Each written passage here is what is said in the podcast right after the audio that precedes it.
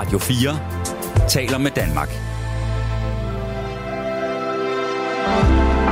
Velkommen til Madøre. Din vært er Mikkel Nielsen. Det skal smage af noget. Husk at smage til med salt og peber. Og salt og peber er jo hver mands eje og et must i et køkken. Men hvad med alle krydderierne? Det er så nemt at tage en paprika, oregano eller en Santa Maria taco mix ned i vores indkøbskurv. Men hvad er det, vi køber? Hvad ved vi om det? Tilblivningen, forskellen, og i sidste ende, hvordan sikrer vi os en god kvalitet? Det her er Madøre. Vores allesammens kulinariske stoppested, hvor vi smager, undersøger, lærer og bliver klogere på mad, råvarer, mennesker og meget, meget mere. Vi har haft kaffen, teen, vaniljen og mange andre spændende råvarer under vores gastronomiske lup. Men i dag, kære lyttere, er det tid til at spice up your lifetime. Det undersøger vi i dag, og jeg har inviteret to gæster i studiet, som indledte deres krydderirejse med samme undren. Så i dag skal vi kværne, dufte, smage og finde frem til sandheden, og ikke mindst, hvordan vi får maden til at smage af mere ved at bruge bedre krydderier. Og man ikke også, der dukker en masse tips og tricks op undervejs. Til at gøre os klogere er det en fornøjelse at byde velkommen til Kim Pedersen Dahl og Thomas Nikolajsen fra Mandala Organic. Yes. Velkommen til mad, dreng. Mange tak. Tak. Er I klar til at nørde og gøre alle os krydderi noviser meget, meget klogere? Vi skal gøre det bedste, vi kan. Ja. Og det, det vil vi, det, vi vil vi, inden programmet er slut, så tror jeg nok, at så sætter vi streg under det. Og der er masser af sjove projekter, der vi skal både smage, vi skal lave vores egen spice blends, og så måske slutte af med en lille ting, der også har nogle krydderier i, men alt det og meget, meget mere her i Madøre i dag. Sådan helt overordnet, hvordan ser det ud med krydderierne i Danmark og i de danske supermarkeder? Altså, Den er blevet bedre, Ja. og øh, det er den gjort inden for de sidste, øh, lad os sige, de sidste 5-10 år. Der, er det, der er det blevet bedre. Øhm, og der er også kommet meget mere krydderier ind i folks mad, ja. øh, i og med, at vi spiser mere grønt. Så øh, der kan krydderierne hjælpe ligesom med til at, at, at, at få de her grøntsager til at smage meget mere. Og derfor sætter det også selvfølgelig nogle krav til dem, som producerer krydderier. Ja.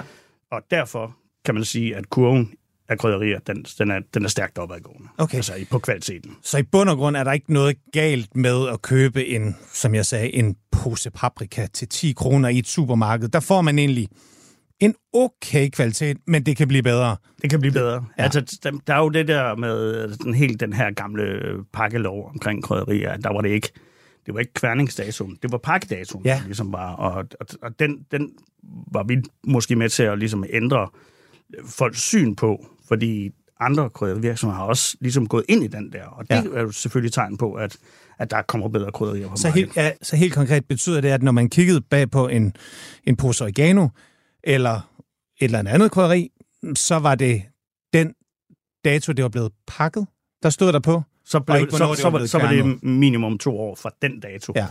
Men der stod jo ikke, hvornår det var blevet kværnet. Nej. Og det har, de, det har alle ligesom taget lidt mere til sig nu. Øh, det kunne potentielt kunne det jo godt være øh, 2, 5, 10 år gammel. Altså, men, men, men det vidste man ikke rigtigt. Nej.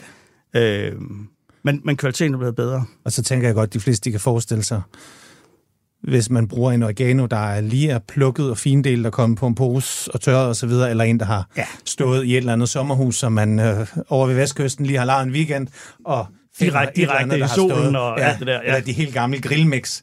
Jeg kan huske, ja. jeg havde sådan med, med forskellige rum, ikke? som nærmest skiftede farve og blev helt klumpet og så videre, man sådan ligesom sk- skulle, ja. Skulle banken på bordet for at få ud, ikke? Og det tror jeg, det er over de dage. Det er over det, ja. Ja, jeg tror ikke, det er helt over, men, men i hvert fald den, den der slemme model, som du Okay. okay. nævner, det, det tror jeg, det er, det er mere eller mindre over. Fedt. Øhm, og det gælder jo så for alle kværnede krydderier. Altså, det gælder ikke så meget på de hele, fordi de, de har lidt en længere levetid, ja. så den, det bør vi ikke snakke så meget om. Men de kværnede krydderier og krydderiblandinger og sådan noget, det er jo der, hvor der er et problem.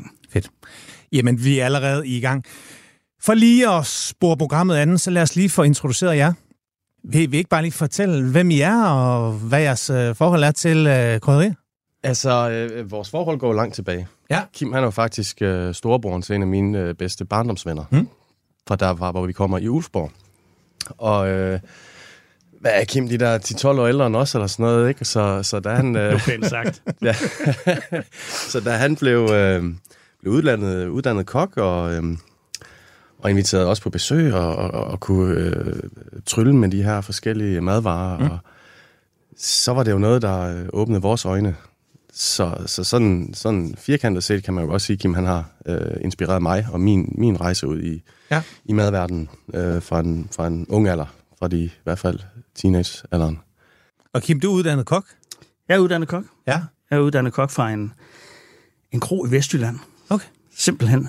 Øh, og, Og, og nu var jeg bare lige ind og kigge på dit, øh, dit CV og så videre, og, og jeg vil sige, hvis Madøre var udvidet, så er der en, en god historie. Det, det kan være, at vi kommer til at tage det en anden gang, men altså køkkenchef for Metallica.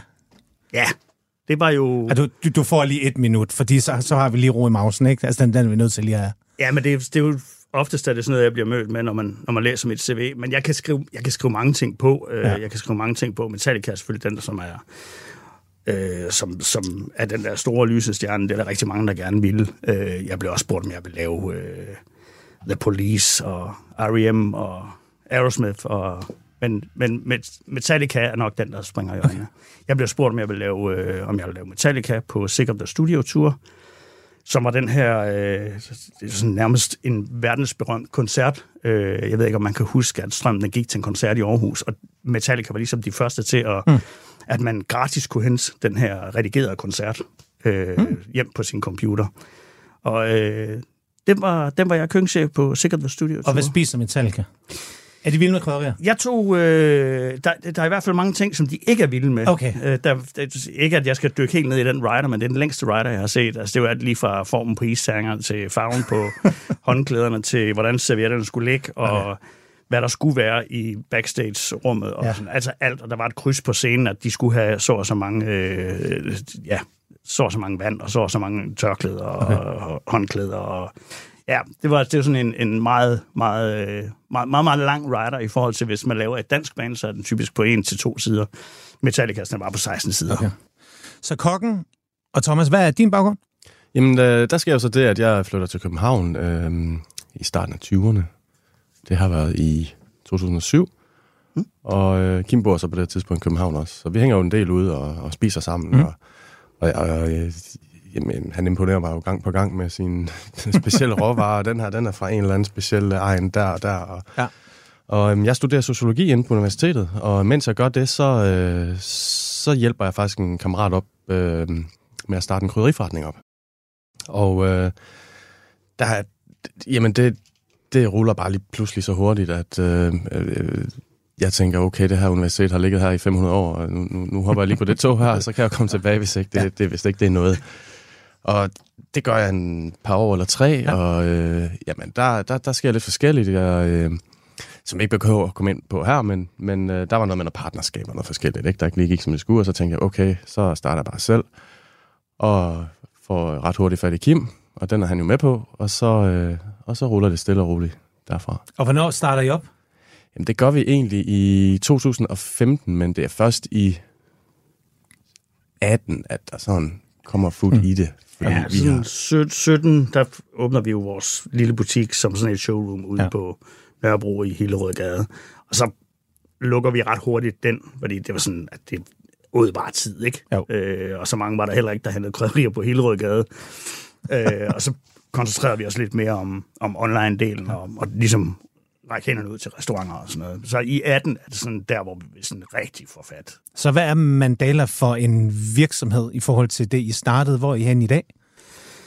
Jamen, øh, ja, hvor er vi hen i dag? Altså, vi er, vi er jo inde hos øh, en hel del restauranter, som også har set lyset i friskværende krydderier, og øh, en del kantiner, og øh, som, som, som jeg har været ude at snakke med, og som rent faktisk, bagerier for den sags skyld også, øh, som jeg har været ude at snakke med, og som, øh, som egentlig får øh, de her duft- og smagssanser mm. åbnet ret meget op. Altså, vi taler om bagerier, som har skåret 25 procent ned på deres kardemomme, fordi den er friskværnet, øh, kontra hvad de ellers har købt tidligere og sådan noget.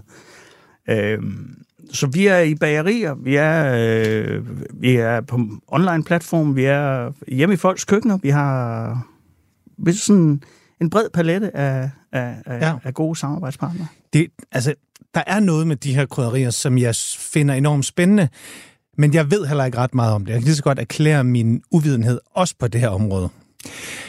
Fordi, da vi talte indledningen sammen, der siger du også restauranter. Og og jeg har sådan, når jeg går ud og spiser, tænker jeg ikke ret meget over brugen af krydderier på restauranter. Altså, det var ligesom, som jeg sagde i min intro. For mig er det mest salt og peber. Så, så hvad er der sket derude hos jeres kunder, især restauranterne og også bagerierne? Og det, et eller andet må der da være. Eller er det bare mig, der har sovet i timen? Nej, altså, jeg tror... Øh, nej, det, det tror jeg egentlig ikke, det er. Men altså, man kan sige, det starter jo altid et sted, og hvis man bare går... Nu vender jeg lige tilbage til de der 5-10 år tilbage. Mm. Øh, der hvis man i et supermarked gerne ville købe en eller anden færdigret, fordi man var presset på tid, eller hvad det nu måtte være, så var der stort set kun en frostlasagne. Mm. I dag, der har hver supermarkedskæde med respekt for sig selv, de har jo en, en dal, eller en butter chicken, eller kødbotter i tomatsauce og sådan noget. Så krydderierne har også fået det har fundet meget mere Ja, indpas i, øh, i, i hjemmekøkkenerne. Ja. Øh, godt nok via en, en, synes jeg, en, ikke en forkert vej, men en kringlet vej derhen. Mm. Øh, og det tror jeg, at der er bare flere, der har fået øjnene op for gode krydderier. Ja. Og også, der, der er også... Øh, altså, det, vegetar og, og, og veganere, det, det er jo stigende, og, og de vil gerne have ting til at smage af noget, ja. som det det engang var. Øh, og det kan krydderierne være meget, meget behjælpelige med. Præcis. Og madkulturen er vel også skiftet. Jeg, jeg er stensikker på, at hvis Bo Jacobsen sad her sammen med os, så ville han være virkelig, virkelig ked af, at, uh, at vi har skiftet meget af det danske mad ud, og selvfølgelig er der kommet, ja, som du siger, uh, bare det indiske køkken, ikke? der er der jo to-tre varianter i, i de store velasserede supermarkeder, man kan købe to to go af friske ting. Og, og, Men også i det danske køkken. Altså, man, man, man, man, skal ikke, man, skal ikke, man skal ikke glemme lidt, at øh, sådan, allehånd er jo et gammelt krydderi, man har brugt i meget. Det bruger jeg meget, meget lidt af. Bruger meget lidt af. Øh, jeg kunne ikke tænke mig en rullepølse uden allehånde i. Og så, altså, der er jo, der er jo Ja. ja. mange ting, som også... Øh, så den, så, den, den kan vi jo lige ringe til Bo Jacobsen. krydderierne også lidt skjult, fordi vi ikke rigtig tænker over det, men, ja. Ja. vi, men det er der på en eller anden måde. Ja, det er, det er jo nærmest... Der er jo krydderier ja. i alt. Ja. Mere eller mindre, ikke? Øh, i en eller anden afskygning. Så kan man begynde at nørde ned i, hvad er det for en peber, der er der i, når der står, at den indeholder peber. Ja. Øh, men, men krydderier, det er jo i stort set i nærmest alt. Og vi skal nørde. Ja, det skal vi. Og der er masser af krydderier på bordet her. Jeg tror, der er 20 forskellige ting. Øhm, nogle er pulver, nogle er florale i udtrykket, nogle er grove, nogle er fine, der er peber, der er sennepskorn, der er nogle, jeg kender, der er nogle, jeg ikke kender. Hvis vi sådan lige zoomer sådan helt ud på de her sådan krydderier og betegnelsen krydderier, altså, hvad, hvad er det? Kan man inddele det, eller hvordan sådan angriber vi, hvis vi sådan skulle finde ud af, hvad er krydderier? Ja, altså, som botanisk set kan vi jo inddele det i mange forskellige grene. Ja. Der er jo alt fra bark til frø, til kerner, oh, til blomst, bark. til blad. Lad os starte med bark. Det er sådan et Okay. dejligt ord, bark. Det klinger ja. simpelthen bare dejligt. Jamen, vi starter med bark. Nu Kan- har vi ikke taget noget bark med i dag, Nej. men øh, det er jo sådan noget som kanel. Ja, okay. Eller kinabark. Ja. Men Øh, stadigvæk et krydderi, men af en barktype. Ja. Ja. Lakridsrod er jo et eller andet sted også en bark. Det er i hvert fald øh, sidder lidt længere ned under jorden måske, Ja. ja. men, øh, men, men, men vi er ude lidt det samme, ikke? Hvor hvad har kanel, hvor kanel jo er den mest kendte af dem, ikke? Jo. Ja. Og en af mine En hver har jo købt en kanelsnegl i 7-Eleven, tror jeg, på et eller andet tidspunkt. også flere gange. ja. Okay, så der er barktypen. Så er der, så er der de, hvad hedder sådan noget, ja, så er der, så er der, så er der bær. Jeg, jeg plejer at sige uh, bær, bark, blade.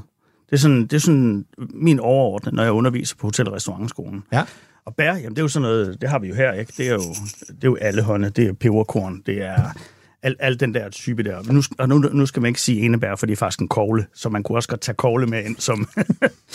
øhm, og så er der jo, så er der jo øh, øh, blad, bladdelen, jamen, det er jo alt det, vi kender som det grønne. Det er jo basilikum, oregano, merian og, og hvad okay. Vi ellers har i haven, Ja. timian og så videre, ikke? jo.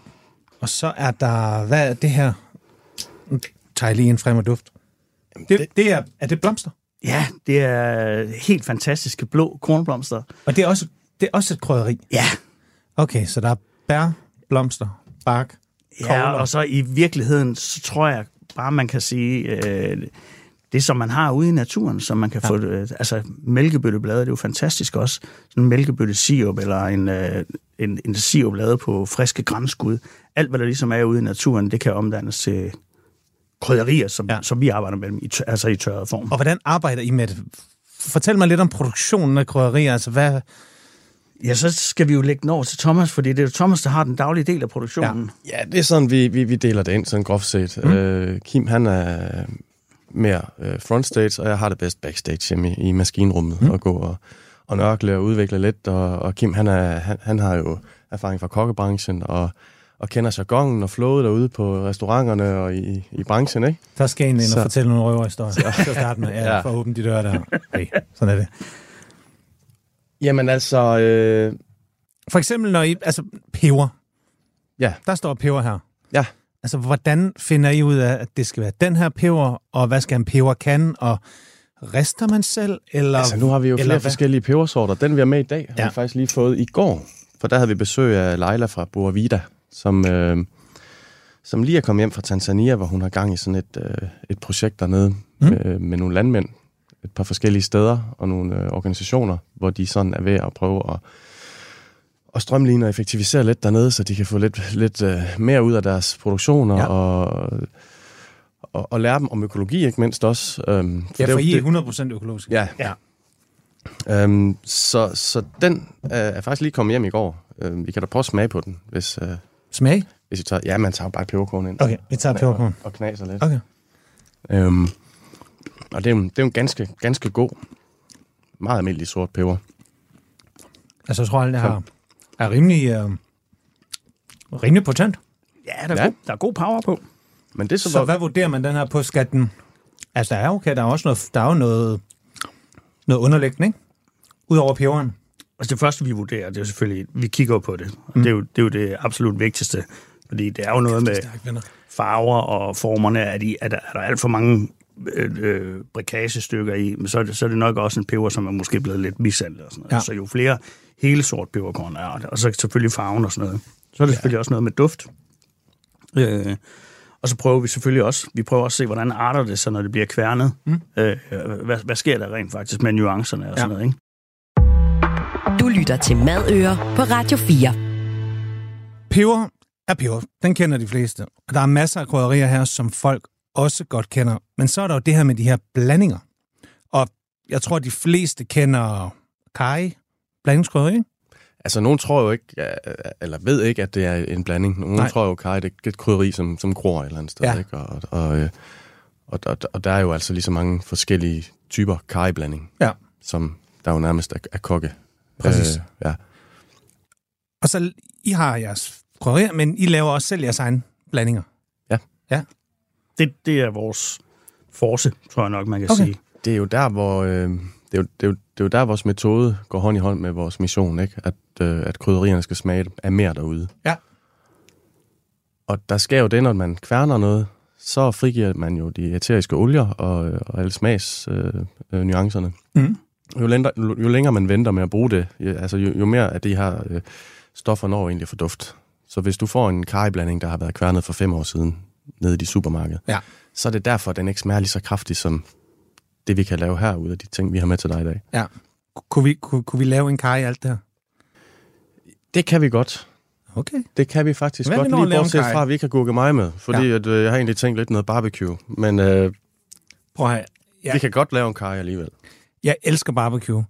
Øhm, og ikke mindst, men åh, kæft, det er det peber. Jeg- Vi skåler lige. Kære lytter, måske hvis I skal, ja, altså, la- kværn peberen på en bøf eller et eller andet, ikke? Altså, den sidder alligevel og varmer lidt, ikke? Jamen, det er jo også det, den skal. Den skal jo, det skal jo være sådan en lille lun fætter, Ja. som, øh, som, som netop gør det ved maden. Ja. Så jeg tænker, når I igennem sådan en peber-tasting, det kan godt blive sådan en lidt lang dag, ikke? Det, det er jo, vi synes jo bare, det er mægtig, mægtig hyggeligt. Ja. Og øh, ja, den sidste, den havde vi nede i et sommerhus nede på Langland, hvor vi fik øh, en masse ting hjem fra Tanzania også. Ja. Ja. Øh, hvor vi både smagte kardemomme og peber og nelliker. Og nelliker, den skal man altså slutte af med, fordi den er, så, den er så hæftig, den kan godt bedøve munden lidt. Jo. Hvad, øh, hvor, hvor mange forskellige krydderier har I? Uh. Ja, det er ved at være der tid siden, jeg har talt sidst, men altså, er det sådan noget 130-40 stykker eller sådan Ja, noget? og så inklusiv blandinger og, øhm, og, og sådan special blends til restauranter, som vi ikke har i sortimentet, men som vi har til restauranterne. Ja. Der er vi oppe, vi er, vi er et stykke deroppe af omkring en 200-300 eller sådan noget. Noget i den stil. Ja, tak.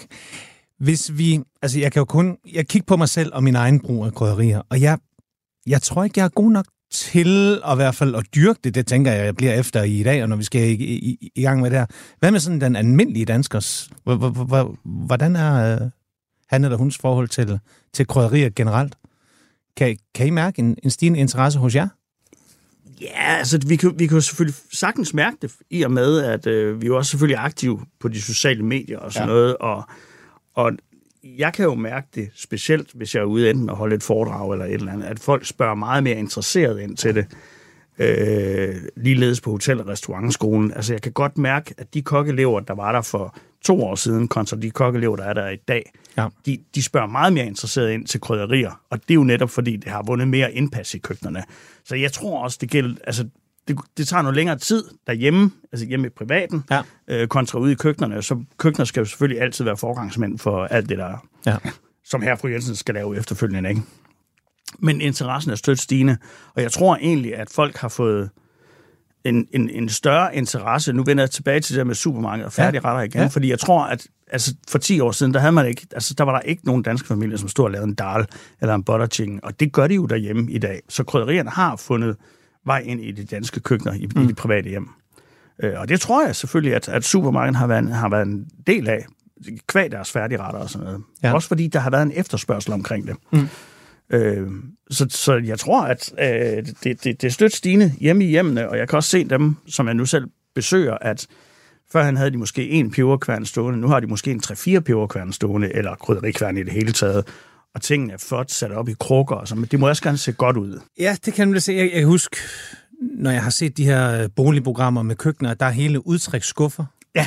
hvor de her, de kan ligge i. Ja, Det lige også præcis. typisk Santa Maria eller en eller anden be, bestemt serie, ikke? Og det kan vi jo takke IKEA for, fordi det er jo, det er jo dem, der har opfundet den der skuff til at lægge Ja. ja. ned, den der holder til krydderierne. Så det er jo... Og så er der alle de her flotte øh, dåser, som, hvad filen er det, det hedder Milan Morta eller sådan noget, der, Morta, som ja. laver sådan nogle flotte Ja. ja, blikdåser eller sådan noget, som også øh, har... Men, men spørgsmålet er så også, om det bliver brugt, eller er det bare... Øh, Noget bliver selvfølgelig brugt. Ja. Øh, altså, det er jo de færreste, der har en kaj stående derhjemme, og så tænker, ej, jeg skal altså ud og købe en kaj, fordi nu har jeg lige den her, der skal stå og se pæn ud. Jeg tror, man bruger det, og så fylder man måske tilbage på den Ja. bøtte, som er ens favoritkrukke, ligesom man gør med sin... Nu drejer jeg pandanger op til kaffe igen. Altså, man har jo en eller anden krukke derhjemme, og man har sin kaffe i, Ja. og så hælder man sin favoritkaffe over i den her krukke. Og det tror jeg også, man gør med krydderier. Et, nok ikke i vores hjem, vi gør lidt noget andet, men, men øh, i de fleste hjem, så vil det nok være sådan, det er. fortæl mig lidt om de her forskellige blends her. Hvordan de... Nogen siger du, de bliver sådan ligesom lavet til restauranter, det vender vi lidt tilbage til, men sådan laver man noget til sådan den almindelige husholdning, tænker man sådan, okay, vi skal lave en italiensk blanding, eller en carbonara mix, eller det, hvordan... kan jo, øh, det kan jo ske på mange forskellige måder. Altså, vi kan jo få en henvendelse fra en restaurant, der skal Ja. lave en blanding til et eller andet Så det er restauranterne, der lidt bestemmer det, der også kommer ud til den almindelige forbruger, eller Så hvad? kan vi jo se, om det er en, de, de skal have lov til bare at have eksklusivt til dem, eller om vi Ja. synes, den er så god, at vi putter den på bøtte og, og, og sælger den videre. Øhm, det kan være Rasmus fra Fangst, der skal lave en, en ny fisk med, øh, med havtornsalt og spørge, Ja. om det er noget, vi kan løse, og så gør vi det. Og, øh, og den glæder jeg mig i øvrigt også til at smage, den med havtornsalt. Den er, den er ret ny. Øhm, det kan være, at vi får en god idé. Øh, apropos det med musik tidligere, så Kim har jo en bekendt i det her øh, Pretty Mates rockband. Ja. Og hvordan er det, I sidder, når der, øh, når der frem og tilbage en dag, og så skal de Så da have der er- sin egen... Øh, Der er en Sin egen pretty krydderi. mix, mix. Ja, og det, det kommer så af, Det er at... fandme øh, Kim. Det, kommer, det kommer sig jo af, at øh, den hedder Red Hot and Heavy øh, blanding, og det er jo øh, det er jo en pladetitel. Og så sad jeg bare, ej, det ligger så jo 100% op af en, en krydderiblanding. Red Hot and Heavy. Og det er jo bare, hvis man laver en rigtig tung krydderiblanding, så lugter det sgu også en lille smule af, af heavy rock, ikke? øh, og, det- og den, er, den er jo øh, beregnet til kylling, øh, og alle i orkestret, de, øh, de elsker kylling. Så vi lavede en krydderiblanding, der hedder Red Hot Heavy, som er, øh, som er beregnet til kylling. Og hvordan laver man sådan her? Prøv at fortælle mig lidt om processen, hvordan sådan, øh, sådan noget bliver sparket i gang. Det kan jo være, at vi tager udgangspunkt i... Øh, det, udgangspunktet kunne jo være, hvad, hvad, hvad synes øh, de her mennesker, som der ligesom lægger navn til den, hvad, hvad kunne de godt tænke sig, at det godt skulle smage af? Ja. Eller, og så tager vi selvfølgelig udgangspunkt i vores egen viden, og hvad vil egne sig godt sammen med de her ting. Ja. Så, og så handler det jo egentlig om at sætte øh, procenterne sammen, og der er Thomas jo en... Altså, han er et unikum og en mester i det. Så, så du er Spice Blend miraklet, der ligesom kan finde de rigtige gram, og ligesom vurdere, okay, nu er der for meget af det, nu er der for meget af det, og nu...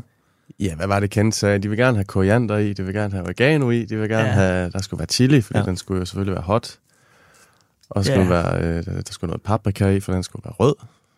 Red hot and heavy. Og så, øh, jamen, så går jeg ind på mit øh, opskriftsark, og sidder lige og lidt frem og tilbage, og så flytter vi lige nogle tal der, og så, så går det op lige pludselig, ikke? Og det, det er jo sådan en fornemmelse, man, man får med tiden. Hvor, hvor Ja. meget skal man bruge? Det er jo klart, hvis de skal have nelliker i, så skal det jo ikke være 50 procent, fordi. Nej. så kan du ikke smage andet. Altså, der skal måske 5 procent i. Og er det bare din erfaring, der ligesom er kommet, at du ved, okay, så meget til det, og så meget til det, og... Ja, og så eksperimenterer man jo lidt og prøver lidt Ja. frem og tilbage, og nogle gange så kan man jo ikke smage noget i to timer, fordi man har...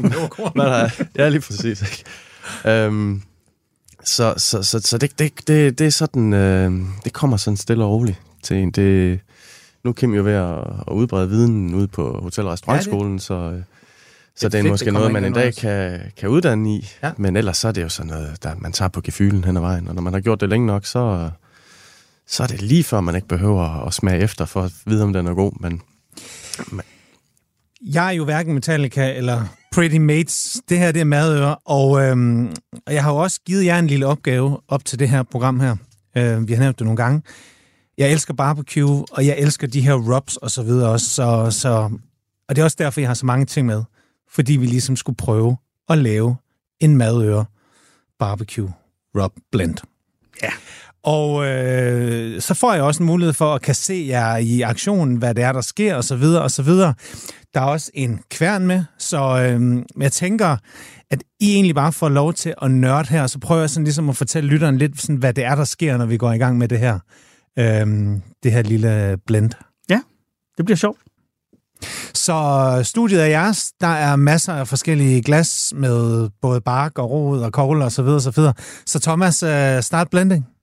ja, vi skal lige have blandet, øh, blandet din, din liste op i Ja. et glas her, så vi kan få det i kværn. Så hvad er det første, vi skal have? Vi skal have spidskommen. Og den står der. Den står her, og den giver sådan en, en, en, en dybde i smagen. Sådan en god, vi kalder den basics, ikke? I sådan en barbecue-blanding her, fordi den, den udgør ligesom en, en del af ryggraden i sådan en barbecue-blanding. Du kender smagen fra sådan noget Tex-Mex og også tit i det, man kalder all-round krydderier. Ja. Øh, koriander springer vi lige over nu. Mhm. Og så øh, vil du have noget rød paprika i også. Det synes jeg ligesom er sådan essensen af det her barbecue. Der, er- der er et eller andet med den der smokiness, og også noget... Den, jeg synes også, den giver noget sødme og noget aromatik. Ja, Nu må I endelig rette os, jamen det gør den ikke. Jamen, det er fuldstændig det, rigtigt. Det, det, Det er helt rigtigt. Ja, ja. Og så lidt hvidløg også. Det gør ikke noget, at... Øh, Altså, okay, fordi altså, hvidløgspulver og løgpulver har jeg altid derhjemme, men jeg troede sådan i... Jeg troede, den måske var sådan lidt, sådan lidt frowned upon i sådan en krydderikredse, eller det, det er måske godt nok produkt. Det er helt vildt. Altså, Nå, okay. det, er jo, øh, det er jo sådan en, øh, man kan sige, det, det er meget det, som er med til at skabe en umami, som ligger nede under det hele. Det er god mening. Og så er der jo også øh, en del sukkerstoffer i, som også kan være med til at karamellisere ja. os, når man, når man steger, eller hvad man gør. Ja, okay. Og det samme med løg. Den gør også lidt det samme, at, øh, at, at øh, det her koncentrerede øh, sukkerstoffer fra løget, det giver også Ja. sådan en, en, øh, en sødme til, øh, til blandingen. Okay. Og så er jeg glad for, at du har sat kryds i nelliker. Fordi at... Øh, Altså, det var den, hvor jeg, hvor jeg, jeg tænkte, jeg udfordrer mig selv lidt, ikke? Fordi jeg synes, den, er, den bliver lidt julet, ikke? Øh, og jeg synes, den er lidt en acquired taste, men, øh, men man skal jo også udvide sit, øh, sin horisont, ikke? Den er også farlig, og man skal selvfølgelig også passe på med, at det, som du siger, ikke går hen og bliver julet. Øh, Ja. Og sådan har jeg det altså også med, med nogen, altså nu er vi jo i Kongensby, København, som laver guddommelig kebab og shawarma alle steder. ja. Og jeg har det lidt svært med de der, der bliver for kanelet og for går over i de der. Altså, der, der, der, der er nok mere sådan spidskommen citrusretning, ikke? Mhm. Så, øhm, men ja. Okay, der, der Så, bliver så der fyldt kom i, lidt nelliker i. der Ikke for mange, kommet- fordi Ej. den kan jo meget, meget nemt dominere. Men, Du men venter med de støtte, er det rigtigt? Ja, Okay. og det gør jeg, fordi dem kan jeg lige så godt lade være med putte i kværnen. De skal altså, sådan noget ikke som kværnes. paprika Ah, på den måde. og, og, og hvidløgsgranulat, det, det, det giver ingen mening at putte i kværnen. Godt. Det, det vil bare sætte sig som øh, snavs. Selvfølgelig. Den putter vi i bagefter. Ja. Og vi springer fennikel over løg, det havde vi her. Og så merian. Der kan vi godt lide den der urtede, urtede vibe. Merian er sådan en, en mellemting mellem oregano og lidt mynteagtigt. Den er sådan en, en mild form for, øh, for oregano. Jeg kan huske min uh, madkundskabslærer, fru Munk på Hadsund Skole, hun sagde, at merian og oregano, det er det samme. Ja, det er det ikke. Nej, det er det ikke. Hun, Der ligger, der ligger faktisk en uh, historie på vores hjemmeside, som en uh, madhistoriker i København har... Uh, så Okay. Jeg har fået lov til at bruge de der historier på vores hjemmeside. Ja. Og der er faktisk en historie, som omhandler... Uh, den hedder Merian versus Oregano. Okay, Så, så der kan man få i hvert fald den helt øh, dybe forklaring på, hvad forskellen er. godt. Så vi har fået nogle basics i, og vi har fået lidt flavors i. Øh, nelliker og, og merian og løg. Mm. Så vil vi jo gerne have lidt varme i os. Ja. Det må gerne brænde lidt. Være lidt stærk, eller i hvert fald lidt varm. Øhm, vi tager sort peber. Nu Den- vi lige den- om den så- brænder lidt. Så, så den kender du Den kan allerede. jeg verificere. Den har i hvert fald lidt hit lige, den der. Ja. Peber fra Tanzania. Og sennep kan også give noget varme. Kan jeg også Og godt en lide. lille smule Yes, giver også god mening. bitterhed. Ja. Altså det her med at lave det her selv her. Mange køber sådan forskellige blandinger, og mange har måske lært af, igen, prisebrødrene nævner vi nogle gange, fordi de har trods alt har haft et kæmpe impact med deres programmer i, hvordan vi laver mad, og de var måske de første, der, der lavet pulled pork, hvor vi brugte de her rubs og, og kom brun farin og alle de her smag sammen, og, og lavede de her gode barbecues her. Jeg tænker at gøre det her selv, altså sidde og blande, og så komme det i en grinder. Ja, det må give noget helt andet, ikke? Det er i hvert fald en verden til forskel. Ja. Jeg, kan, jeg kan huske et øh, Brødrene Prise-program, hvor de nævner Ras Khanut første gang. Ja. Det første gang, jeg hørte det. Det er jo, øh, det er jo mange år før, at krydderier ligesom begyndte mm. at vinde indpas i køkkenerne. Og så tænkte jeg bare, det der navn, det lyder simpelthen så fedt. Og ja. så er det en krydderiblanding, der hedder det. Det er simpelthen gået hen og blevet et af mine yndlingsprogrammer på tv. Det er at se den der med Ras Khanut igen. Ja. Og det, det, er, det er simpelthen, det, det smitter, og de smitter også. Som var sådan noget Nordafrika, marokkansk Ja, lige stemning, præcis. sådan fra nøjagtigt. og sådan noget. Ja. ja. Ja. Okay. Thomas?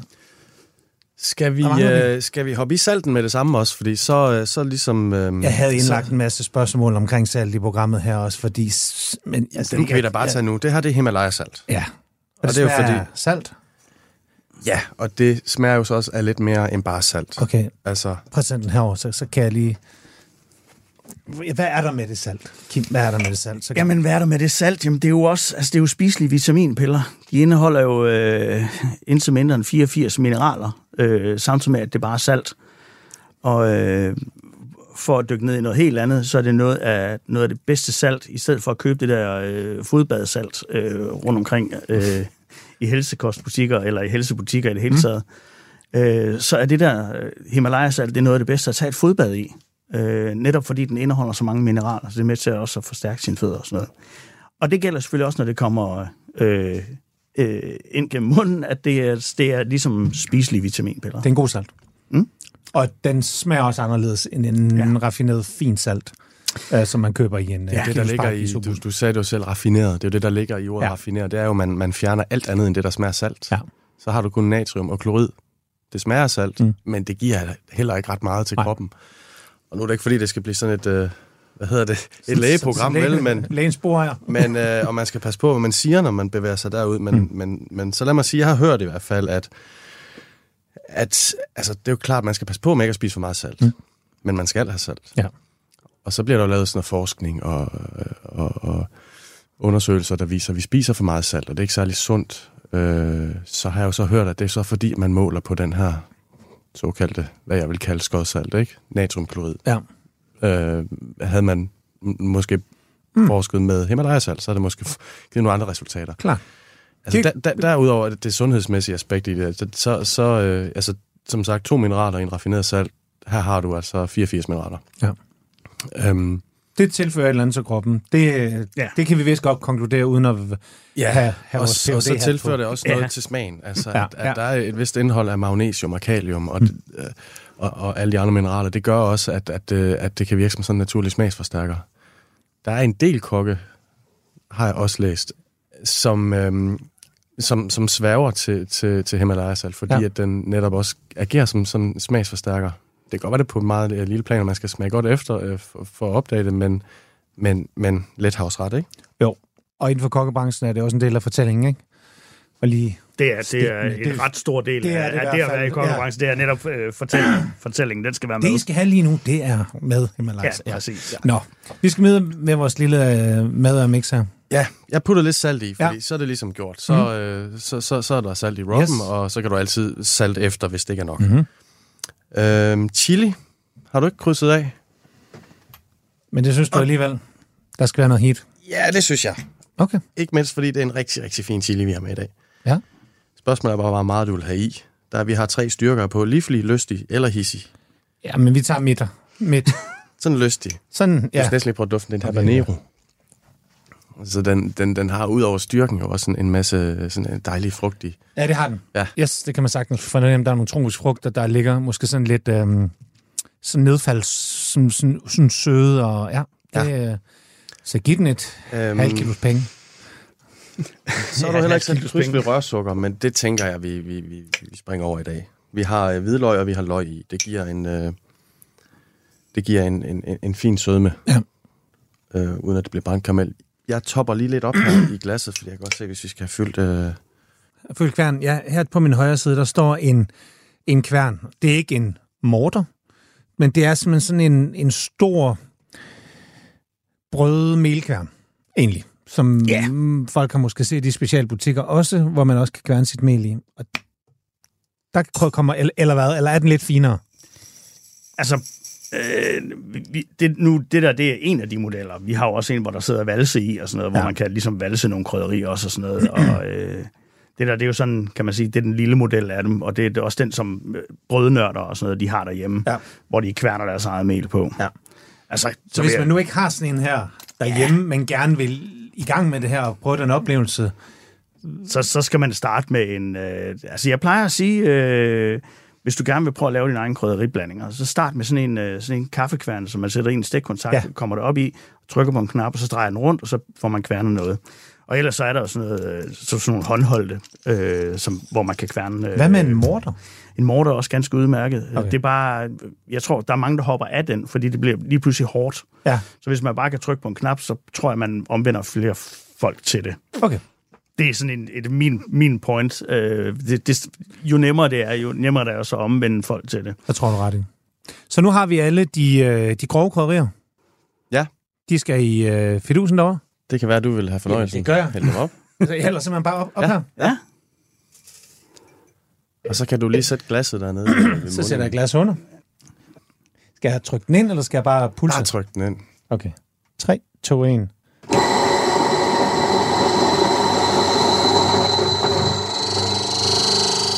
så kan vi høre, at den er ved at være nede nu, og der er ikke mere krydderi op. Så slukker du bare igen. Ja, tak. Og du Og kan så prøve har at jeg- dufte en gang. Så, øh, Ja, det dufter i hvert fald mere end de der poser, jeg engang imellem køber, når jeg springer over, hvor gæret det er, er lavest. ja altså, det dufter kæft, det helt, dufter det dufter helt Ja, det herover, det. ikke? Så det, og det er jo også, altså, hvis, hvis man kan få duften hjem i stuerne, så, så vil man også vide, at det her, det er noget, Wow. Det er noget ganske, ganske andet. Så, og nu skal vi selvfølgelig have toppet op med alle de, øh, alle de støttekrydderier, hvor der var paprika, løgpulver, hvidløgspulver og hvad var det? Alle Og hånd? det alle- var habanero chili. Nå, det var chilien, ja. yes. Og der måler Thomas meget sådan kyndigt af med, han har sådan nogle specielle måleskier, så og det sidder jo i. Og chilien, den... Vi passer, lige lidt, vi, vi passer lige lidt på her. Okay, der, Det bliver lige så Okay. der. Ja. Så lægger vi låg på. og så låg på, og så shakes der. Og så er jeg spændt på, hvad der sker nu. Fordi nu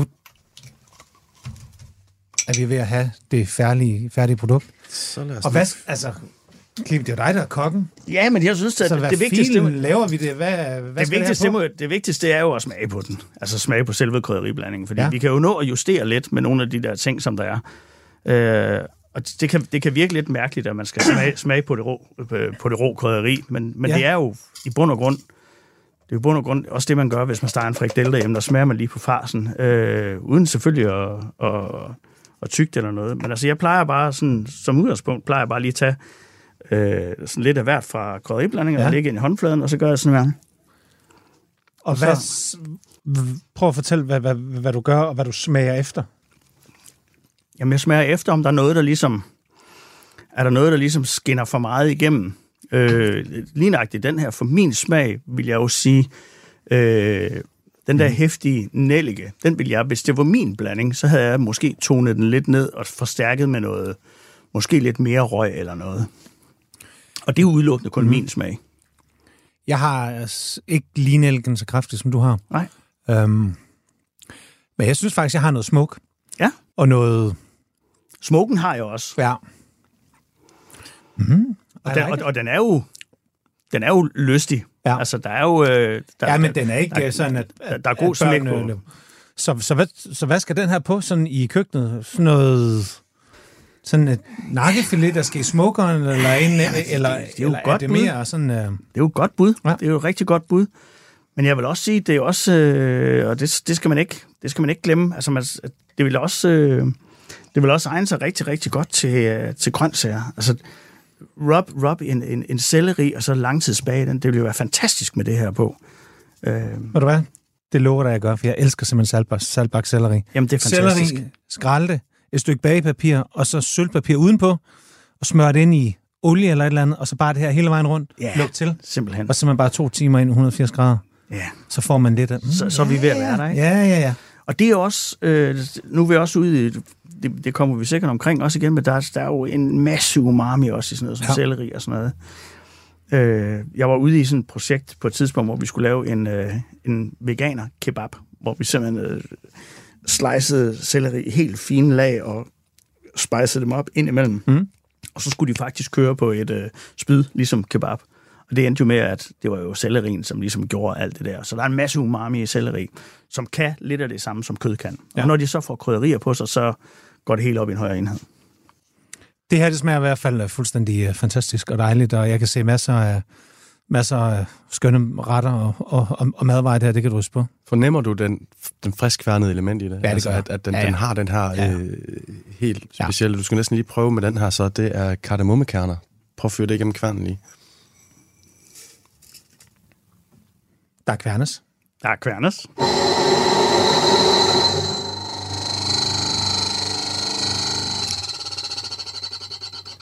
Og kardemomme er faktisk en af mine yndlingskrydderier. Okay, så prøv at tage en, en god snuser på det der, så kan du godt forstå, hvorfor at... Hold nu kæft, det du sagde med bagerier og deres brug af kardemomme, det er jo helt sindssygt. Det der, det der, det er det mest Det, det, sindssyge, jeg er glad for, at du er har briller på lige nu, fordi det, det kan godt svile lidt i Ja. øjnene, faktisk. Wow. Okay, det er sgu godt nok, øh, det er godt nok vildt. Vi plejer også at bruge det som sådan en øjenåbner over for folk, fordi Ja. netop kardemommen er så kraftig, som Ja. den er, og man kan virkelig fornemme det, når det er det friskværnet. Jeg kunne forestille mig, at der kunne laves nogle øh, kardemommesnore, der var en lille smule mere spændende, hvis man lige starter med at kværne det her, og så kom ja. Det i sin, øh, i sin dejetype. Enig. Tusind tak for i hvert fald, øh, nu så fik vi i hvert fald at se, hvordan øh, der blev blendet her. Du lytter til Madøer på Radio 4. I har sagt det flere gange også, det her med, at I samarbejder med en del restauranter, og restauranterne kommer til jer. Og øh, nu har vi jo smagt på krydderierne her. Kim, du svingede lige forbi en af jeres samarbejdspartnere her og, og har lidt øh, gums med. Ja, men det var, øh, det var faktisk noget, som jeg ikke selv har smagt. Jeg, det er jo faktisk en af de restauranter, som jeg tit frekventerer i, i København. Mm. Netop fordi de bruger jo en, en del krydderier, så det ville også nærliggende for mig at besøge dem. Det var restaurant Bazaar, og øh, jeg snakkede lige med køkkenchefen derinde, øh, Andreas, øh, i telefonen tidligere, og sagde, han kommer ikke snart forbi til en kop kaffe. Og så tænkte jeg, at der var en god mulighed, fordi det lå lige i nærheden her. Mm. Så svingede jeg lige ind forbi, og så siger jeg, øh, nu skal vi lige lave det her øh, radioshow her, så øh, det kunne godt være, at vi fik lyst til at smage et eller andet i studiet. Kan du ikke lige stege noget af den der shish, som I har på kortet nu? Fordi jeg har faktisk ikke engang, jeg har ikke engang selv smagt den. Så I har udviklet en, En krydderiblanding. en krydderiblanding til en shish kebab. Ja, simpelthen. Og hvad sker der, når en restauratør... Altså, kommer han lidt på samme måde, som, øh, som, som vi har gjort her, og sige, men det er lammekød, der er en fedtprocent på det, og det, Ja, det skal kunne det og det, eller De har, en, de har en idé øh, op i deres hoved, og de ligesom prøver at lave en test med det, og det, det, det må gerne indeholde de, de elementer her. Ja. Øhm, og så går vi jo i, øh, i krig med det, og, og så sender vi jo vores take på det, og så, så ender det måske på kortet. Måske skal den lige finjusteres lidt eller et eller andet. Og hvor mange gange er den blevet finjusteret? Den To her? gange, så det er... Så, så der har I, der, der, der er I bestået? Ja, det, det, det siger han i hvert fald. Nu skal vi jo selv smage på det også jo. Og hvad var opdraget? Hvad kom de med? Øh, Kan I huske, hvad, de, øh, hvad opgaven gik på? Ja, det skal, det skal passe til en bestemt mængde kød. Ja. Og øh, det, de selv tilfører, det er, øh, det er sådan noget som æg og øh, frisk blendet chili, altså friske øh, chilifrugter og, øh, og frisk, frisk løg. Det er, det er sådan de, de, de elementer, de selv øh, kommer i. Som kommer i selve farsen. Det kommer i selve farsen, Ja. og så resten, det er så krydderiblanding, og så bliver det kørt på, øh, på rørmaskinen, og det ender så op med den her shish. Og ja, du kan huske, øh, hvad der, er- hvad der er i blandingen nu, Thomas. Jamen, det kan jo godt være, at jeg skal passe på med at, at blæse det ud til... Nå, jo, men- men hvis de gerne vil uh, holde den lidt for sig Nå, selv. men jo. noget af det, det man, man, man ved jo nogenlunde, hvad der kommer ind i Jo, sidst. der, er- så- der, jo, men der er noget røget paprika og noget spidskommet koriander i hvert fald. Ja, ja. Der kunne jeg godt mærke, at Thomas han trækker sig lidt, der han vil ikke ødelægge en... Uh, men bare, hey, skal vi prøve at smage den? Så kan det være, at vi, kan... ja, vi øh, skal smage. Altså, Thomas, du må også have udviklet noget af smagsorgan, sådan, uh, når du sidder ude og spiser og sådan, og... Jamen altså, jeg får tit at vide, at, øh, at, at jeg smager lidt for meget på tingene. Altså, jeg kan nogle gange ikke gå forbi et træ, uden at se, hvad, hvad er det for et træ? Altså, lige tage et blad. Haps. Hvad, kunne det bruges måske? Det kan det jo så sjældent, ikke? Men, men øh, Men har du fundet sådan et eller andet, eller det, hvor du sådan kommet forbi noget og tænkt, okay, den, og så er du gået hjem, og så har du fundet ud af et eller andet, og så øh, er der kommet noget... nej, men jeg har der nogle legekammerater, som har. Øh, sjovt, du siger det, fordi... Jo, det er også et træ. Øh, hvis du tager æren og varmer i ovnen, Altså, ja, altså, A, hvad hedder det? de der Æren? æren, Ja, ja. ja. fra, fra egetræet der. Og, øhm, og hvis du varmer dem, jeg kan ikke lige huske det, det var Bo Sodervand nede fra Svendborg. jeg, jeg kom ned til en dag, så havde han sådan en brædepande med, med ristet æren inden fra, fra ovnen. Og jeg Ja. tror, det var sådan noget, det var sådan en halv time ved 170 grader, eller 20 minutter eller sådan noget. Og så lige køle dem af, og så, og så prøve at knase de der øh, ristede æren, så smager det sådan fuldstændig ligesom dime.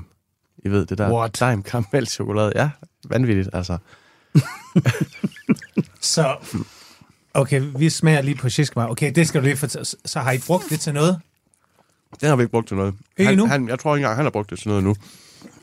Øhm, Men der er også, der er også nogle ting som, som laverbær. Altså tørrede laverbær. Hvis, hvis, man kender jo smagen af laverbær mm. i, det, i, det, altså i blade i, i helt form og sådan Ja. noget, ikke? Mm. Men der sker noget med laverbær også, hvis det er, man blender det. Det får sådan en helt anden øh, frugtig nuance, som vil passe rigtig godt til flødekarameller for eksempel, eller sådan et eller andet, fordi det får en helt anden, det får en helt anden øh, smagsretning end ja. laverbær. Og mange gange så er det sådan, folk, de skal sådan have at vide, at det er laverbær, øh, for at de ligesom ville kunne gætte det, ikke? Så, så det der med, når man så flår noget fra hinanden, det kan også ændre smagen. Ja. Hvad med ting til det søde køkken? Krydderier og søde køkken, er det noget... Ja, Øh, absolut. ja. Ja, nu har vi jo været omkring... Øh, Det smager fandme godt, det her shiskemar. Nu skal jeg bare lige... tak, Andreas. Øh, Ja, det må jeg sige. nu har vi været omkring kardemommen. Det er selvfølgelig helt oplagt. Øh, men der er også noget som... Øh, også noget som tonkabøn, som jo øh, kunne være en, en ret god erstatning for, for vanille, vanille, som I jo også har haft et program om. Mm. Øh, hvor tonkabønnen jo er sådan meget mere...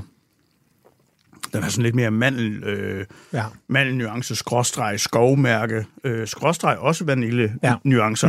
Mm. Øh, Jeg synes, den har så sådan lidt, lidt kirsebær, sådan Okay, lidt ja, af den ja. der...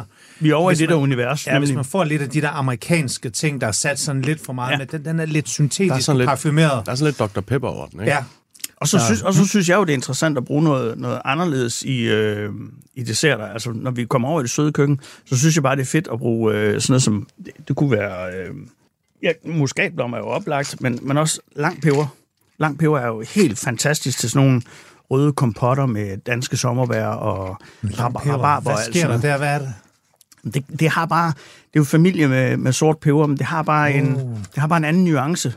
Øh, samtidig så er der jo hovedbestanddelen i en Ferne Branca. Altså, det er jo... Det kan du. Så, så, så når man dufter til langt peber, så tænker man, oh, hvor har jeg fået det henne? Ikke? Ja. Ah, det har jeg fået over på det der brune værtshus en gang, hvor jeg skulle til en fodboldkamp eller et eller andet. Fordi det er hovedbestanddelen i Ferne Branca. Øh, men det er rigtig godt til sådan nogle, øh, sådan nogle øh, søde kompotter og sådan noget, synes jeg. Fordi den netop ikke er stærk. Den er meget mere mild end, end, end, end, end sort peber. Ja. Så tonkebøn, lang peber, øh, muskatblomme øh, er jo helt oplagt. Du lytter til Madøer på Radio 4. Nu, nu sagde du faktisk selv Branca. Ja. Og øh, der er masser af drikkevarer, som man bruger krydderier i. En, som de fleste danskere måske kender rigtig godt, der er jo gået en ginbølge igennem hele Danmark. Alle de her botanicals og ting, man tilsætter osv. Ja. Og I har også jeres egen gin, Ja, det har vi. og om I ikke også har taget den med. Det har vi. Så og det er, skal- for, det er jo fordi, vi siger aldrig et hyggeligt møde uden Nej. en gin tonic. Prøv her, jeg synes, det er simpelthen fantastisk. Blends, og nu vi jo spist shish kebab. Lad os lige slutte af med en gin tonic, så kan vi lige fortælle lidt om, snakke lidt om krydderierne der, skal vi ikke det? Lad os gøre det. Jeg er jo, øh, og har alle dage været, det lyder rigtig, rigtig forkert, når jeg siger det, men jeg har altid været stor fan af spiritus. Øh, ja, det, jeg vidste godt, det, Det, det, det, det kom ud forkert. det virker vanvittigt populært. Jeg tror, det kommer for at blive det der. Det er også rigtigt. Ja, men I, I laver simpelthen jeres egen gin. Ja, vi laver mange gins, ja. øh, men det her, det var den første, som vi ligesom lavede, og øh, det er sågar også den første gin i verden, der er destilleret med blå kornblomster, som vi havde øh, fat i tidligere. Ja, fordi altså, gin er en spir, det er egentlig en, en grundspiritus, og så tilsætter man krydderier, ikke? Eller, Ja, og den skal indeholde en vis procentdel enebær, for man må kalde det for, for gin. det er rigtigt, det er sådan der. Øh, men derudover, så er der jo, så er der jo fri leg. Jeg, jeg plejer at sige, det er ligesom at gå i børnehave uden hegn, fordi der, du kan bare gå ud og plukke alt det, du gider og have lyst til, og det, du synes, der smager godt. Og vi har jo haft alle de her urter øh, in-house og tænkt, ja. hvorfor skal vi ikke kaste os ud i at lave gin? Fordi vi har jo alle de her verdens bedste urter hjemme. Hvorfor ikke kaste os ud i at lave en gin? Fordi Ja. det er jo ligesom, kan man sige, ja, der er kaj, og der er barbecue-blandinger og sådan noget, men så toppen af, det, er jo, det, det må være at lave sin egen spiritus. Men der er også mange gins derude, og jeg skal være ærlig og sige, jeg har smagt mange og så videre, men jeg synes også nogle gange, det kan være lidt, lidt svært at, at, at sådan smage forskel. Er det helt forkert? Fordi Ja, men jeg har jo nogle, jeg godt kan lide. Jeg kan øh, godt lide nogle af de der, som har noget frugt, altså nogle, nogle af de der spanske gins, der er sådan lidt Mediterranean, er er der stil, der hedder de, er, det? de er ret gode til det der med, med den frugtige del, og Ja. ja. indeholder som oftest også øh, en del citrus. Ja, ja, præcis. Og, og det er jo det, er der rigtig mange, der godt kan lide ved gin. Også fordi det gør det ikke, det gør det ikke så farligt at drikke gin, fordi der er mange, der siger, at det smager bare af græntræer og sådan noget. Ja. Der kommer vi tilbage til den der enebær, som rent faktisk er en kogle. Så det er rent faktisk den, der ligesom er den, som folk øh, fortæller, at det, de, de synes, det smager en lille smule af græntræ. Okay. Så hvad smager jeg så? Og hvordan laver I det? Jamen, det er jo en, øh, det er jo en sammensætning af, af 12 botanicals, øh, som vi synes, der går rigtig godt sammen. Øh, og vi var faktisk igennem et par prøvedestillater for at ligneragtigt ramme den her formel. Det var faktisk ude... Hvis ikke det var gået godt i den sidste, så, så, var, vi, øh, så var vi nok, så vi skrinlagt det. Øh, så vi havde et sidste skud i bøssen, hvor vi ligesom sagde, det er det her, vi gør. Ja. Og det sidste trick, det var med de 12 botanicals, vi har fundet mængderne på det, men den havde sådan en næse af, den havde sådan en, øh, en, en næse af, Thomas, jeg tror, du sagde det, sådan så en lidt- græsplæne, der er faret sammen til, og det er Ja, blevet så regnvejr, tørt og græs, så lidt så er det blevet tørt igen. Ja, Sådan lidt vådt, vådt hø, der, er- der er tørret op igen. Den næse vi vil gerne af med, ja. øh, altså følelsen, når man dufter til den. Og øh, Anders, som er vores øh, master distiller, han sagde, vi har det her trick her, det, det prøver vi. Så vi tog øh, 13 citroner, som det bliver så den 13. botanical, 13 friske citroner, hang op i kedlen, øh, i koverkedlen, hvor spiritusen bliver destilleret, Mm. og så, øh, så får spiritusdampene fat i kun i skallen. Og det fjernede den der næste og gjorde det til en meget, meget drikkevenlig gin. Og udover at der er gin, så er der tonic i, og så har I også lige garneret den med, er det den blå kornblomst også? Ja, og det er jo det, man kan med, øh, det er jo det, man kan med, med, med, med en gin og tonic. Det er, at man kan gå ind, og så kan man forstærke nogle af de noter, som mm. der er i. Det dem, som man gerne vil fremelske. Jeg vil egentlig, jeg vil egentlig gerne lige lave det sidste trick. Øh, det, det er noget, som jeg ynder rigtig, rigtig meget, og det er, der kommer min, øh, der kommer min kokkefaglige baggrund mm. i. Jeg vil gerne tilføre et stykke brændt pastinak. Jamen, øh, take it away, Kim. Brændt pastinak, ja.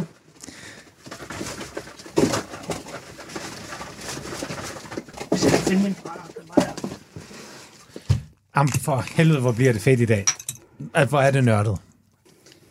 Der er, ja, der er simpelthen, det er tørret pastinak, og nu kommer der en lille lighter. Eller en lille, sådan en, sådan. Sådan- brænder sådan en lille creme brûlée torch i sådan en mini udgave. Og nu bliver den sådan lidt chart på hver side, og nu rører den ned i min gin tonic. Ja. Den har ikke fået, været fået med agurk, rosmarin, peberkorn og alt muligt andet. Men, øh, men brændt pastinak, er det... Okay, jamen, øh, mens, øh, mens Kim han lige brænder videre, så, øh, så dufter jeg lige og smager. Skål, Thomas. Nu. Skål! ja, der kommer den der grøntsagsvibe, det der klofyl, det der et eller andet. Ja, det Og er godt. dybde. Det, det er godt. Ja, lige præcis dybde, og det jeg godt kan lide, det er den der... Ja, som du selv siger, men pastinakken tilfører også sådan en, øh, sådan en, øh, en karamelliseret nød på Ja. en eller anden måde. Ja. Den, den kan jeg rigtig godt lide, den her gin tonic. Den er faktisk blevet så populær, så den kommer med i flere cocktailbøger. Ja, tak. guys. Spice Guys. Ikke girls, Spice Guys. Det kunne man også... Uh, tiden er desværre gået. Men en fantastisk måde at slutte af på med en super gin tonic og ønske en anden god sommer. Det var en kæmpe fornøjelse her, her i Madøre. Tak, Tusind tak. tak. Og øh, jeg er blevet klogere, og det håber også alle I lytter er. Og gå nu ud og prøv at købe nogle øh, jeres egne krydderier. Prøv at blende dem, prøv at blande dem, og blive nysgerrig på det her. Det giver altså en masse mere aromatik og en masse mere smag til alle de her retter. Ikke mindst alt det, der ryger på grillen. Tænker jeg er fuldstændig Og fantastisk. bruge mange flere af dem. Og bruge mange flere af den. Fantastisk. Tusind tak for i dag. Det her, det er Madøre. Det er hver søndag kl. 13.05 på Radio 4. Vi lyttes ved. Hej. Radio 4 taler med Danmark.